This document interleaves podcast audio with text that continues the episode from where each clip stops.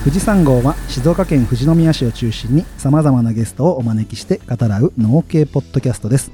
メンバーは棚の上草刈りしましたサトゥと新店舗オープンしました石川とキャンスポマルシェ初出店します大ちゃんの3人でお送りします。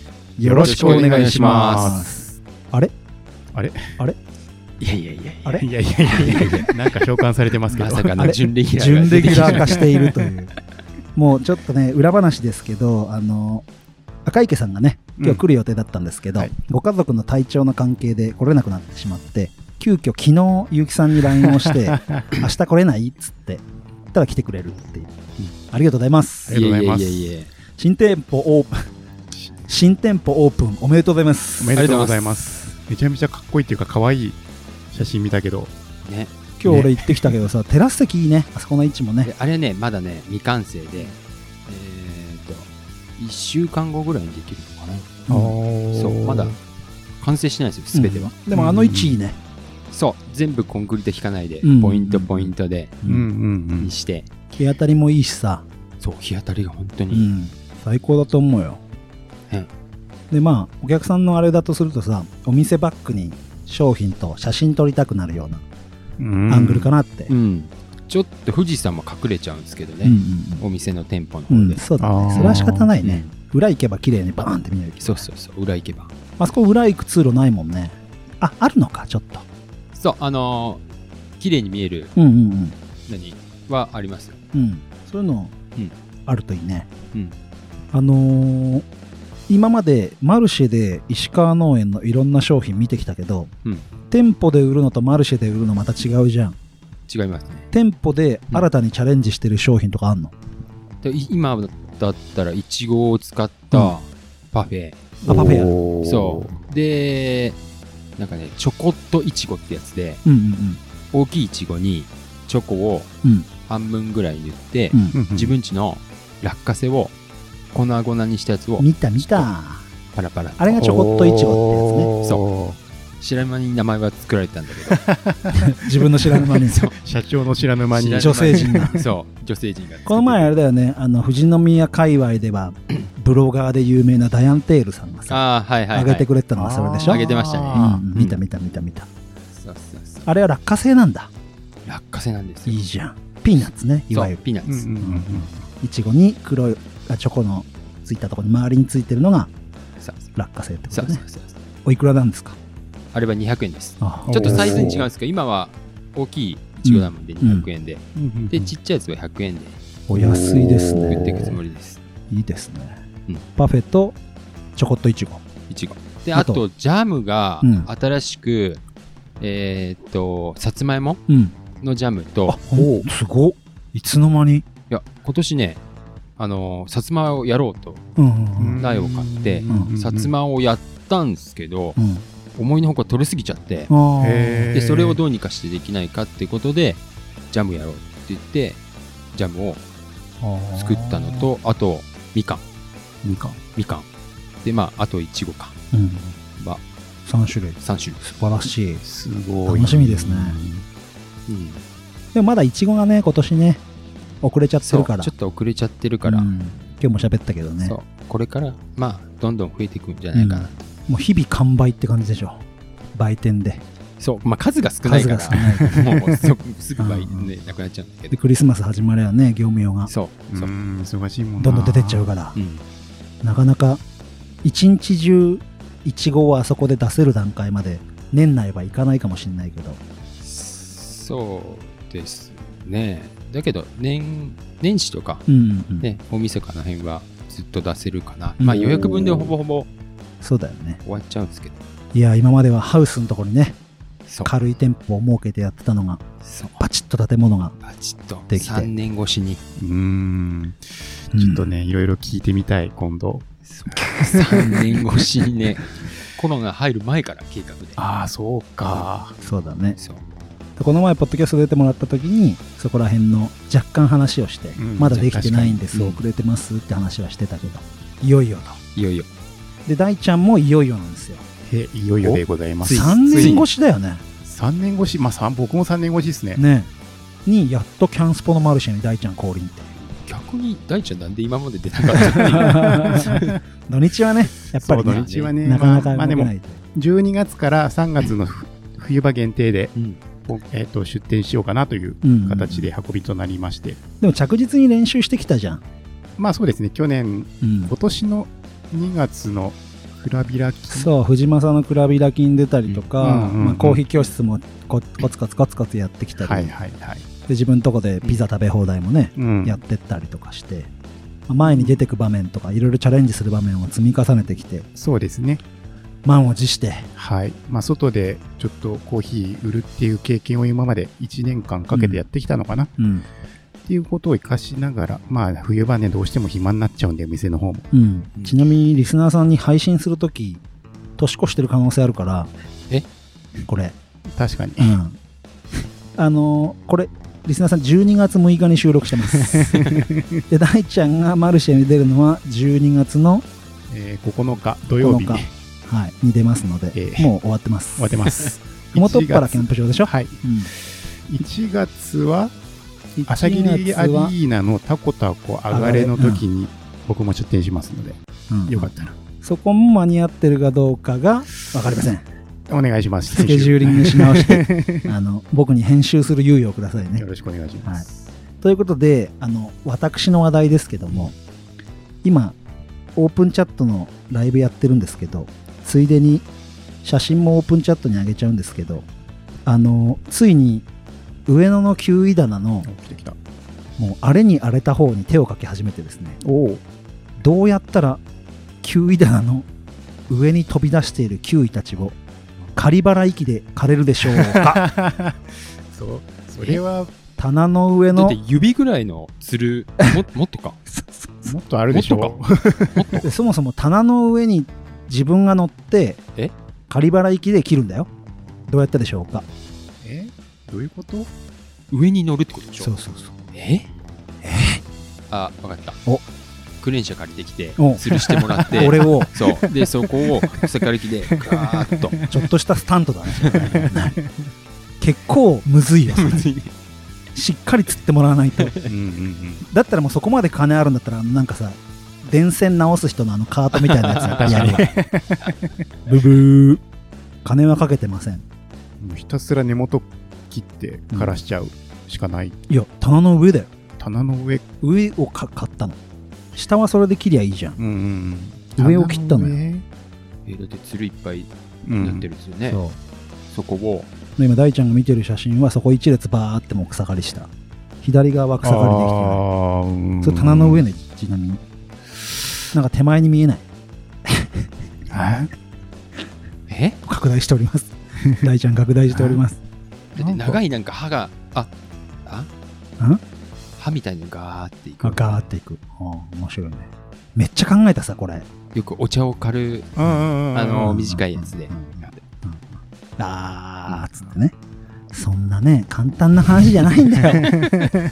要はさ大ちゃん言った通り下切っても上が全然元気なの、うんでとにかく落としたいから、もう粉砕したいわけ。なもんでまずはしごをうん棚の横につけます、えそこにコンパネをボンって乗っけて。そのコンパネの上に仮払い機を持った俺と補充用の混合油を乗せてで上からもう一枚コンパネを持ってきてうん。買ったとこにコンパネまた引いてあ進んでいく。移動して移動させて 移動して移動させて マインクラフトみたいな今で言うならあのなんだっけゲーム今や流行りのゲーム。マイあそうかマインクラフトか。マイクラかマイクラ。マイクラ。そうそうそうそう。シフトをしながらこうやって。そうそうそうそう。そうみたいなことを今日ずっとやってた。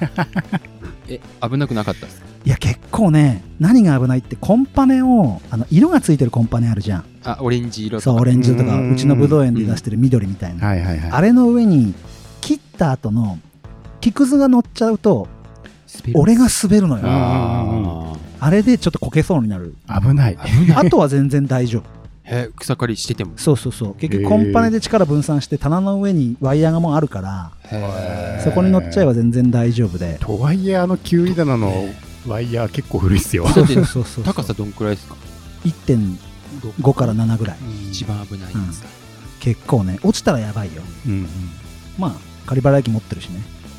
そうですよね。でもね結構安全いや、安全どんどんどんってやっても全然大丈夫、それを一人でやってお疲れ様です。たいやそんな感じでもう新たなこうキウイ棚も広げてあの回収していきながらマスカットノワールの苗が12月に来るので新しい品種の。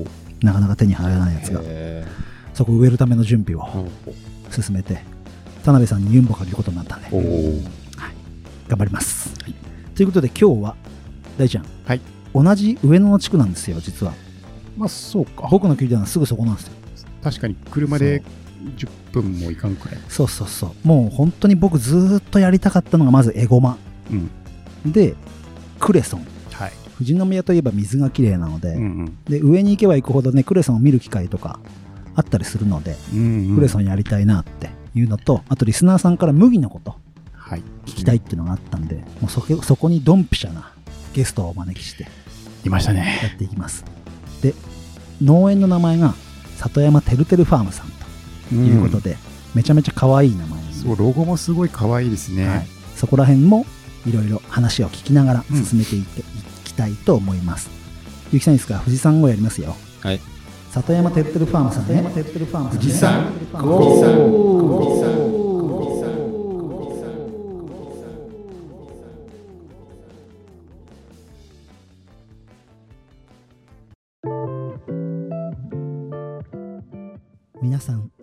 元のグラスはご用意できたでしょうか？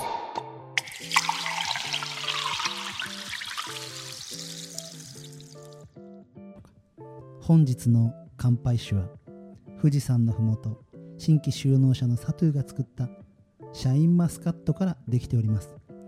甘さすっきり喉越し爽やかなシャインマスカットのスパークリングワインでございます。それでは乾杯！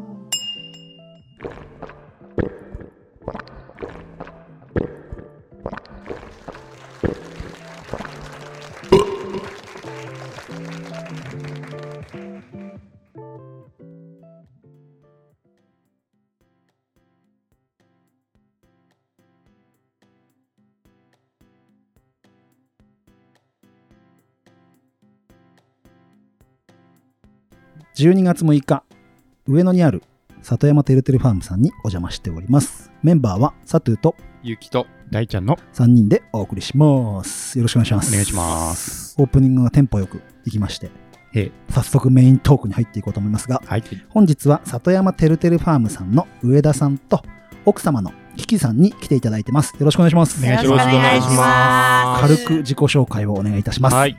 えー里山てるてるファームの上田と言います。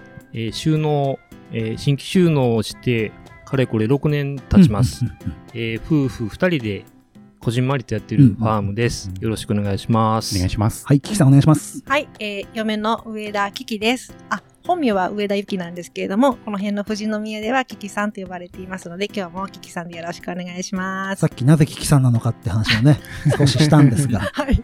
あの要は魔女の宅急便ですね、はい、そうですね。の危機のとはいころを持ってきてるってことで、そうですね。はい。今日は、えっ、と、上田さんになると思いますけれども、あの、主人の方は、あの、トトロと呼ばれておりあます。えっ、と、一部トトロと言われておりまして、えートトロとキキのペアという、えー形にもなりますね。はい。ジブリペアジブリが好きだってことでよろしいですか？そうですね。はい。はいはいありがとうございますあの素朴な疑問なんですけど今う上田さんのイントネーション聞いてると出身関西ですか？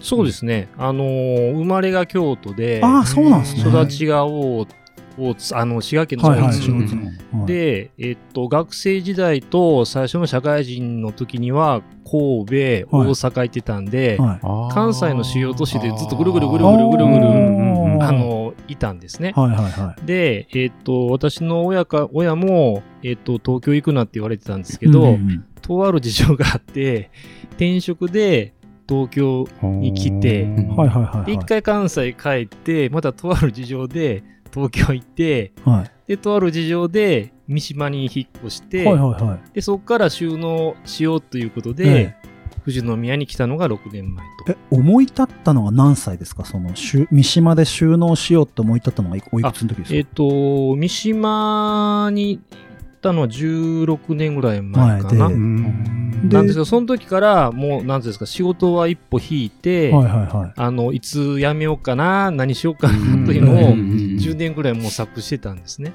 で疑問点が2つ出てきて、はい。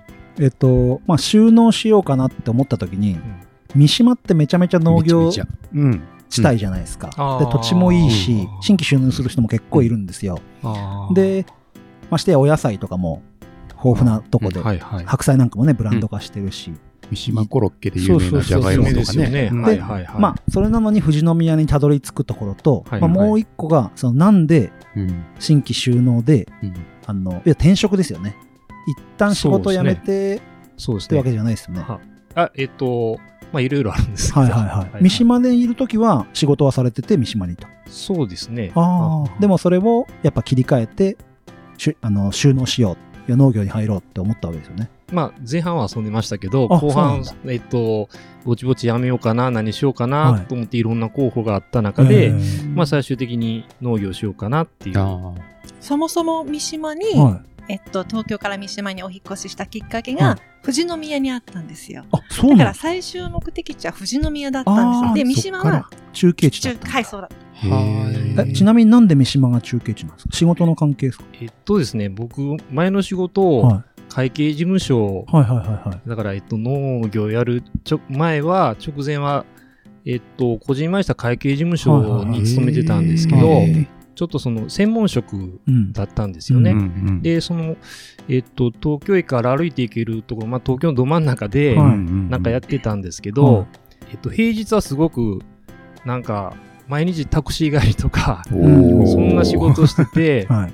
で、なんかちょっと精神的にもう追い詰められてたんですよ。それは東京にいる時の話ですよね。東京にの会計事務所というところはいはいはで追い詰められてて、で、子供実は2人いるんですよ。はいで、小学生だったんですけど、はいその頃。いや、幼稚園よね。あ、幼稚園か。幼稚園から小学生にかけい。てそれ、何年前ぐらいですか？えっと、東京いた10時って。20年ぐらい前。20年前ぐらい。ああそうだね、はいはい。はい20年ぐらい前なんですけど、で、週末、ん。えっと、えっと、キャンプを始めたんですよ。で、最初、えっと、あそこ何川だ？あ、ちょっと待ってください。あの、丹沢行って、一泊して、丹沢ってどこですか？丹沢って、神奈川県。の。神奈川県。はい丹沢。あの、すごく水がきれいなところなんですけども、はいはいはいはいとか、えっと、西伊豆行ったり、あはいはいはいまあ、あちこちしていく中で、キャンプ場に行ってたってことですね。そうです。でいつもその、土曜日に東名、えーインター乗って、つつくつつく、その東に、あ、西に向かってうん行きましたと。それで、あちこち行くようになったんですけど、最終的に、田の木湖にたどり着いたんですよ。で、僕はなんとなくイメージしてたキャンプ場がまさに田の木湖だったんですよ。というのは富士山が見えて、うんあの当時フリー、今はどうかな？フリーサイトで、うんうんなんかその人気はリーサイトですね少なくって、うん湖があってと、うんで、なんか焚き火できると。はい。ちょうど来週、たぬきこ祭りですね。あ、今週か。今週だ。うんはいはい。それですごく気に入って、でもうえっ、と、2週に1遍ぐらい行くようになったんですよ、うん東京から。あの、えっ、と、癒しのために。はそしたら、えっ、と、たぬき湖ふりあい自然塾っつうのが、えっ、と、まあ、今もあるんですけど、当時はいはいはいはいもあって、なんか変な兄ちゃん姉ちゃんがいて、はい。あの、面白い兄ちゃん姉ちゃんがいて、で、子供も、えっ、と、家内もハマって、クラフトとかできるやつですよね、いろいろね。そこでね、一番最初に受けたのが、その、ムササビウォッチングっていう、うん。プログラムでう、ん。で、その巣箱から出てくるのをしっかり待って、で、ファーって飛び立つのを見るっていう、あれだったんですけど、うん。言っても、その、その体験の時って、年に何回かぐらいしかないですよね。そんなに頻繁にありましたっけ？ムササビは、まあ、あのー冬のシーズそン。んで、数2、回。3回。その体験会自体も別に毎月毎月やってるとかじゃない、たなかったですよね。いや、なんかやってるんですよ。やってましたっけ？な何か何かあ、常にやってるんでしたっけ？あのえっと、冬だったら、え、カモ、カモ、カモ、カモウォッチング、カモンとかつまり、キャンプし、ついでにう、ん。ある時にはカモ、ある時にはムササビオみたいなことができてたわけですね。で、東京に住んでる時はうん、そこを目的にうん、まあ最初は神奈川とか行ってたけど、行き始めたらタヌムキ湖に。ササビウォッチングでハマってからはもう、各週で各週で必ずあそこのコテージがあるんですね、また各ね。週ですか？各週で来てました。本当に行ってました。へすごいね。なんで各週かというと、この人がね、テニスを習ってて、で、あの、毎週末のテニスだったんですけど、ーあの振り替えをして、2コマ分、テニスはいはいはい。で、各種、あの、キャンプを入れっていうのが、その時の東京時代の、あの、あの、日常だったんですけど、お子さんが小さい頃だから一緒に連れてきてみんなでキャンプしてたのがたぬき子だった。はい。で、まあ、三島は多分、東京の仕事しながら、新幹線で通えるとこだからうん三島ってことですよね。うんそうですね。だから、えっと、一旦、その、会事務所を辞める辞めないっていう話になって、うんもう、その、パンクしそうになったんで、はいはいはいで、その代表と折り合いつけるのが、三島から通っていうんうんうんくと。交通費かけてねそう。そうそうそう。それで、えっ、と、通いながら、え、その新幹線通勤すると、えっ、と、終電には帰らないといけないじゃないですか。うんうんうんそうですね。うんだからすごく規則正しい生活になりましたと。そっか。で、そうですね。週末は、えっ、と、まあ、やっぱりたぬき湖行ったり、あと、ちょうど、えっ、と、少し経つと子供がたちが中学生になったんで、うんうんうんそしたら、あの、僕は、えシーカヤック始めたり、西伊豆でシーカヤック始めたり、へえっ、と、山の中アをウトドアなんですね。えー山の中をかけっこするトレイルランニングを始めたり、うんあの仲間がそのシーカヤックでできたんで、い。うんなぜそのアウトドアで遊びまくうんり出しうんうんながら、いつやめようかなって考えるようにんんうんなりましたと。それが三島時代の何年ぐらい三島住んでました10年です、10年12年間あ新12幹線年通勤しました。そうかなあ12年間えぐいな。ってことは、その後半戦は、えっと、もう考えてた。三島行った時からも考えてた。まあ、いつ、さっさとやめようとは思ってたんで、あなかなかね。で、その時にいろんな職業をあそうですね。だから、聞いたり。えっ、と、パン屋やろうかなとか、うん蕎麦屋やろうかなとか、カフェやろうかなとか。まあ、基本独立だったんですね、何かで。あ、そうです、そうです、そうです。はい。あまあ、もともと仕事が、まあ、組織には属してたんですけど、あ。うん。えっ、と、独立してやってるようなもんだったんで、ううん自分のお客さん持ってあやってたってことですか？お客さんは自分で持ってないんですけど、うん。あ担当はあったん担当ですけど、ね。うん。まあどえっと独立採算制だったんで、うん。自分が稼がないと、うん。あ稼いだらお給料もらえるし、稼がないともらえないよっていううん。うん。中でやったんで、別にそれは、あのーうんまあ、なぜその独立志向うんはい。だったんですね。うん。で、三島へってくるときに、ちょうどその、えっと、言っていいかな、パルシステムって今ある、パルシステムね。あるじゃないですか宅配のね。しあれ静岡なんですけど、はいはいはいで東京行くこ時にパルシステム東京入ってたんですよ。コープみたいなもんですね。そう盛況みたいなもんですね。はい。で、そこで、なんか、その、新潟の稲刈りツアーとか、冬のどんど焼きツアーとか。行ってて、まあ、それはそれでよく行く家族だったんですよ。うんうんうん子供も学校平日休ませて、こっちの方が大事とか言って、で、行って、で、ちょうどその引っ越す時に、えっと、ちょうど常務が来てたんですかね。そのパルシステム東京の。うん。で、えっと、引っ越すんです、もう来られないんです、残念です。うん。えっと、静岡にはパルシステムがないんで残念です。っていう話したら、その常務が、じゃあ、あの、上田さん、あの、うん。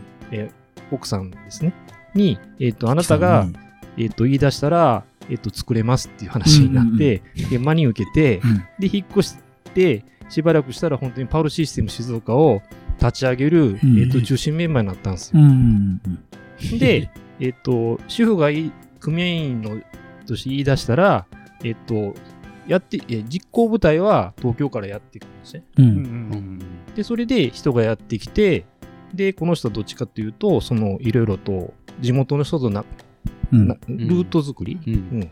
コミュニケーション作り、うん。組合員活動ですね。組合員活動ですね。はいあの商売じゃなくて、うんで、そういう活動を三島に来てからやられてたと。ヤクルトレディとかもそうですよね。お客さんをこう作ってってどんどんどんどん配るみたいな。僕は、えっと、土日、あの、アウトドアで遊びまくって、っていうのを前半やってて、で、後半ぼちぼち、まあやめようかねっていう話にうん。なった時にいろいろ考えたんですけど、えっと、この人は、その、パルのつながりの中で、うん。まあ、富士宮の雪農家さんと、まあ、親しくなってくるし、はいはいはい。あと、まあ、今でもあるんえ、ですけどなんで、親しくなるんですか、パルと？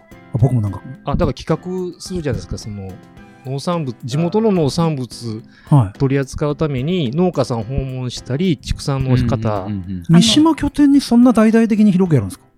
えっと、パルシステムっていうあの、まあ、カカタログであるんですけれども、はいはいはい。それは全国のあの有機とか減農薬の野菜とか取り扱う生協なんですけど、でも静岡独自で、はい。あの地元のあの同じ思いで作ってる、えっと、人たちの野菜を取り扱ったりとかあのしてたんですね。なのでそういう地元のこの富士宮とても有機農家さん多いそうのでねはい、ここの方々とつながって。そういうことか、はい別に三島に拠点があるからって言って三島周辺で探すとかじゃなくてあそうですね。あのーセンターは富士にありましたあし。そういうことか、はいはい。富士にセンターがあるからってことか、まあ、はいはい。はい流通の関係ってことですね、はいはい。で、なので、あの、三島とか富士とかは関係なく、まあ本当に、あの、その独自品っていうのは、まあ、東部で静岡、はそうですね。揃える東部にみたいな。限らず、もう、あちらの方あそうなんですか、はい、はい。結構。すはい。ごいな、使ってました。それで富士宮の有機農家さんとつながりがあってやっと富士宮が見えてきましたね。だいぶね。で その、えっと、三島は、はい。あのー、三島清六野菜ではいそうですよ有ね名なん。ですけど、まあ、あの、ホールアース、あ、違うわ、あの、まあ、ホールアースさんか。えっと、自然自然塾はい。とかも、その、自然に、あ環境に優しい、はい、くしようとかいう話の中で、やっぱり循環型の、うん。えっ、と、有機農、やるなら有機農業やりたいなと思って、それで、あ、あのー三島セール火星では観光農家さんうん。ですごく、あの、勢力を伸ばされていて、えっ、と、三島市役所の農政家さんも、えっ、と、ほとんどがやっぱりこう、三島清力野菜の農家さん向いてお仕事やっていらっしゃるんで、まあ、その中で勇気で頑張っていらっしゃる人も最近はいらっしゃるんですけど、やっぱりなかなか厳しいよっていう、うん。新規開拓なんて難しいよという中で、やっぱ富士宮にいっぱいいるぞと。うん。で、えっと、有機の予備校というのも始あの始まって、うん。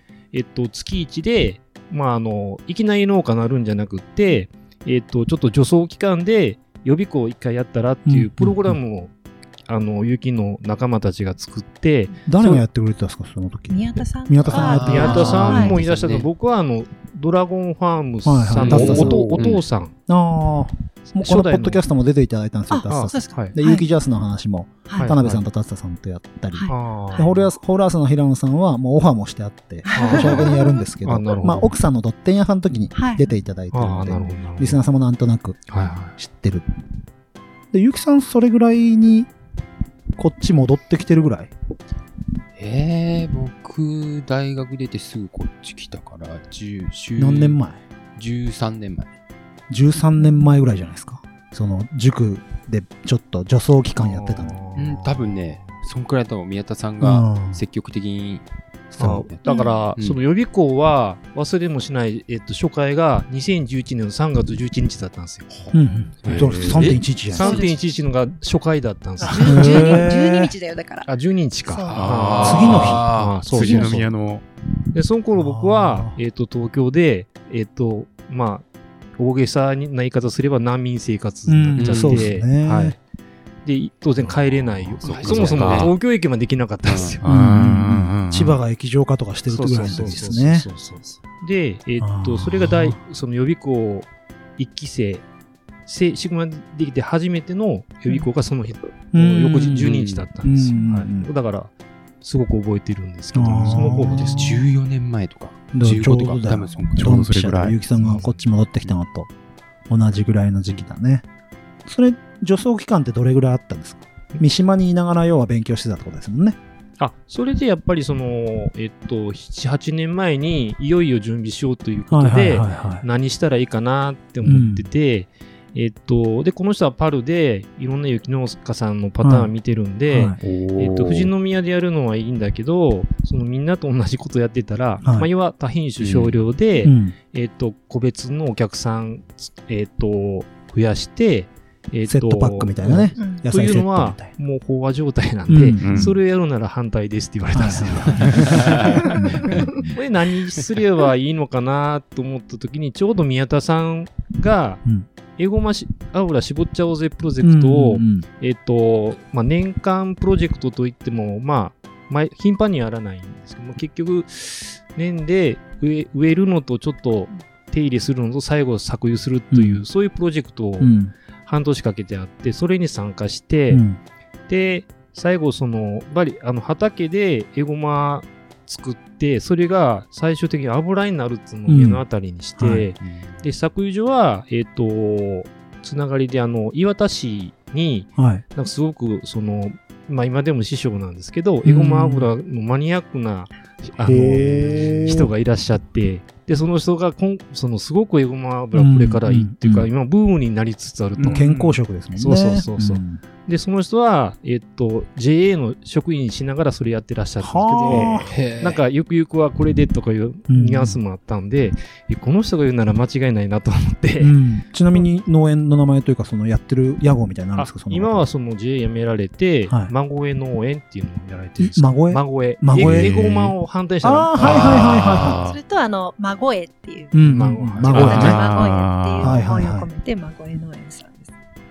はいはい。としか？そういうことか。熱く語られるんで、これはいいんじゃないかと思って、で、あの、まあ、作行きさえあの入手してうんうんうん、絞り方を覚えれば、幸いはそんなに難しくないなかったうんんで、うんうん。でこれでエゴマ御殿立てられるぞと思って、その、事業計画簡単なの作って、これでどうって言ったら、じゃあいいんじゃないっていう、うん家内の。へあまと、えっ、と、子供がまだ大学生だったんですけど、はいえっ、と、まあ、えっ、と、社会人になるまでの、えこあの、えっ、と、子供たちの、えっ、と、学費はちゃんと貯金してねって言われて、うんでそれもたまりましたと。だから、えっ、と、じゃあやめるわ、っつって、うんやめて、富士宮に来たと。うんお子さん大学生って一番お金かかる時期じゃないですか。うんですよだからもう、子供たちの分はキープしましたけれども、私たちの老後の資金は何もないっていう。だから、だから稼がないといけないので、御殿をね。その上田さんが新規収納した時って年齢いくつですか？うん50人ですね。そうですね。そうするともう新規収納の補助金とかも使わずもう独自。資産ですもんね。全く全く。はでもまあ計画っていうかまあ計画立ててやるのは農地借りるためみたいな感じで計画立てましたなんかこうい。農地こっち来て借りなきゃいけないじゃないですあ、か。はいはいはい。で農地借りるのにその農業計画みたいなの立てなきゃいけないみたいなのないですか？あえった大丈夫でと、最初は、えっと、三条申請っていう制度を使って、うんはい要は自分で、えっと、空いてる土地をはい。めっけて、地主さんと交渉して、うんで、書類も自分で作って届けたら、えっと、OK っていうはい。うん制度でやってたんですけど、えっと、途中から、その、自分もその、特例で認定農家、あ新規収、ん？新規収納認定新規収納者。うんうん。はい。になれたんですよ。はいはいはい。それは、その農政家のとある人が、上田さん、これ、あの上田さんも実はできますよと、年齢はアウトですけど、うん。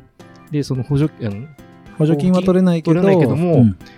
えーこれなったら、その中間管理機構を使えますよって言われて、で、要はその、手入りの、うんその、実務経験が10年以上だったかな？はい。あれば、えっ、と、この制度を利用できるっていう、その、なんか特例があったんですよ。うん。それを見つけてくれて、なおかつ青色申告みたいなのなかったですか？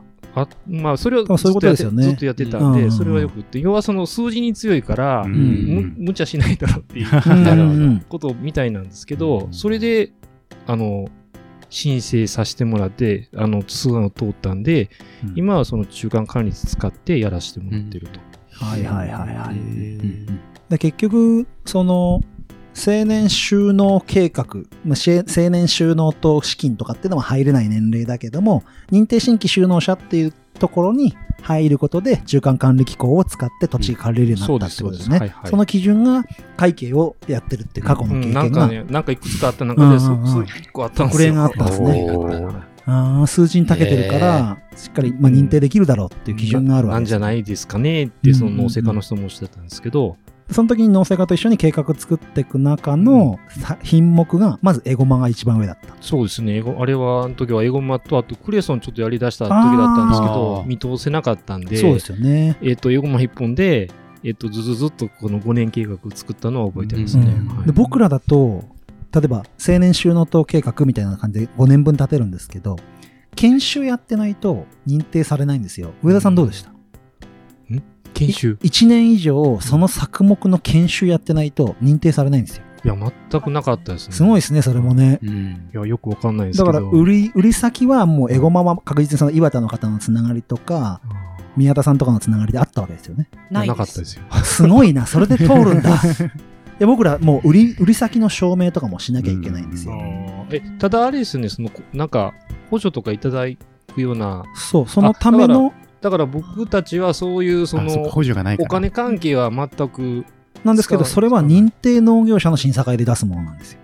補助金もらうための審査査会じゃないんです。認定それはもらったの、なん、いや、だ一番からあのだから？会議室でいろいろ審査されましたけ認定新ど、規収納者審査会。何なんですかね？変なやつとも、あ変わったやつと思われて、うパスしてもらったんですかね？わかんないですけど。逆にそれは通さないでしょ。やっぱ数字の部分が強いっていうのは、そうね計画上、多分、たださ、販路がない中で、そう、売り先、認定を通す理由って、まあ多分、富士宮がそういう時期だったんだね。だし、多分、富士宮その時期が、うん。その、宮田さん筆頭にとか、うん市長筆頭に、うん。多分それをやっていこうっていう、多分時期だったうんフードから、バレー構想の中の一位だったんだろうね。思うんですよ、うんあの時期って。うん今厳しいんですね。えっと、まあ、認定新規収納者を取ることは、ある程度いいのかもしれないんですけど、その計画5年分の証明の中に、やっぱりその販路とか、うん。価格とか、あの、初期費用とか、もうすべて、もちろん通帳にあるお金とかの証明とかも出さなければいけないので、僕90何ページの審査、あ、そんな作ってないですね。ペラってしたもんですよ。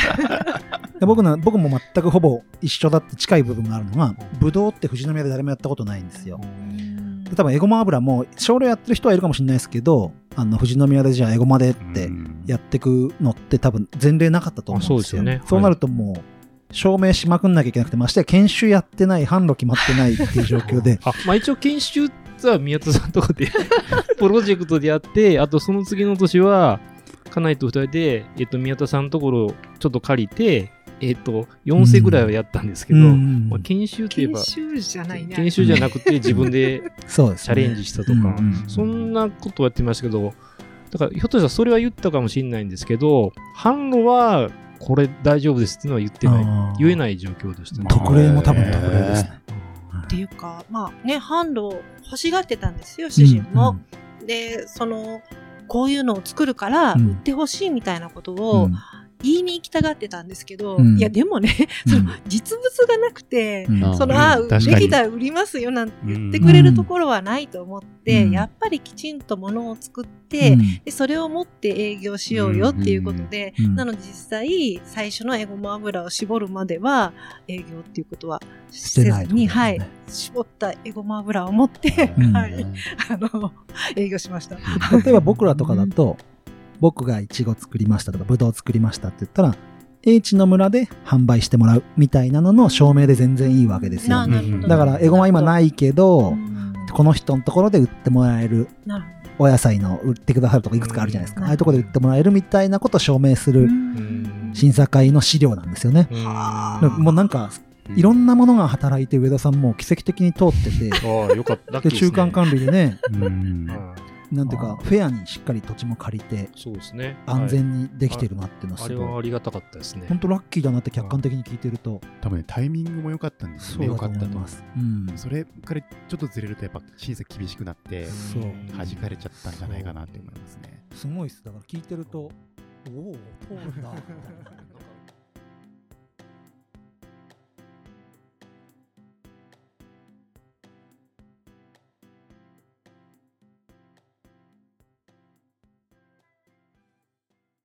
ねえパパ、あのランド家族で一日楽しめるんだって。行ってみようよ。えー、混むからなランドじゃなくて C は？ビッグなマウンテンの写真撮りたいもん。それパパ乗ったら絶叫しちゃうよ。